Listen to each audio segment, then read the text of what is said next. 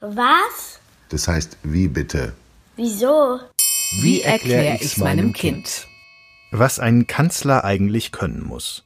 Von Mona Jäger. Kein Politiker hat in Deutschland so viel Macht wie der Kanzler oder die Kanzlerin. Es gibt deswegen einige Männer und Frauen in der Politik, für die es die Krönung ihrer Karriere wäre, säßen sie irgendwann im Kanzleramt in Berlin. Auf dem Weg dahin müssen sie sich gegen Konkurrenten durchsetzen, denn es herrscht Überangebot. Viele Bewerber, aber nur ein Kanzleramt. Beobachten kann man das gerade in der CDU. Da geht es zwar erstmal nur um den Parteivorsitz und nicht um die Frage, wer Angela Merkel als Kanzler oder Kanzlerin nachfolgt, aber die Kandidaten legen sich schon mächtig ins Zeug.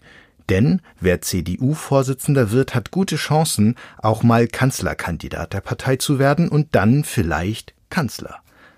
Politiker, vor allem potenzielle Kanzler, werden ständig bewertet. Im politischen Geschäft spielen dabei immer Interessen eine Rolle. Die eine Gruppe will Person X als Kanzler, die andere Gruppe Person Y, und das effektivste Mittel, so glauben Politiker zumindest oft, um den eigenen Kandidaten zu unterstützen, ist nicht etwa positiv über ihn zu sprechen, sondern negativ über den anderen Kandidaten. In der Politik wird deswegen sehr oft über Schwächen gesprochen, warum also jemand nicht Kanzler werden kann. Schöner wäre es, wenn mehr über die Stärken von jedem Kandidaten gesprochen und die dann gegeneinander abgewogen würden. Das machen Politiker aber nicht immer. Außerdem ist es nicht leicht zu sagen, was die optimalen Stärken eines Kanzlers wären, was ein Kanzler also eigentlich können muss. Worauf sich die meisten wohl einigen können, sind folgende Eigenschaften Durchsetzungskraft, die Fähigkeit zuzuhören, politische Unterstützer für eigene Projekte zu finden, Glaubwürdigkeit, ausgleichend zu wirken. Worüber aber schon keine Einigkeit mehr besteht, ist die Frage, wie ausgeprägt diese Eigenschaften sein sollten.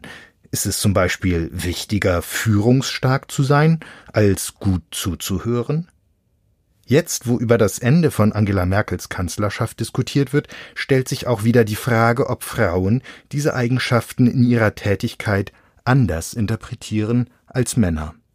Außerdem verschiebt sich die Bedeutung der unterschiedlichen Eigenschaften im Laufe der Zeit. Im deutschen Parteiensystem dürfte kaum eine politisch vollkommen unerfahrene Person plötzlich Kanzler werden, wie das zum Beispiel Donald Trump in Amerika gelungen ist. Wer später einmal Kanzler werden will, muss in der Regel lange in seiner Partei gearbeitet haben. Die Kandidaten haben im Stadtrat oder im Landtag ihre politische Karriere begonnen und sind dann immer weiter aufgestiegen. Sie mussten lange Zeit innerhalb ihrer Partei arbeiten und dort Mehrheiten für den eigenen Aufstieg organisieren, bis sie einmal auf den Marktplätzen im Land stehen und vor einer Bundestagswahl für sich werben. Deutschland hatte schon sehr unterschiedliche Kanzler. Sie hatten unterschiedliche Stärken und unterschiedliche Schwächen, Gut möglich, dass nach der ruhig regierenden Merkel der Wunsch bei vielen nach einem leidenschaftlicher auftretenden Kanzler wächst. Jede Kanzlereigenschaft hat womöglich auch ihre Zeit.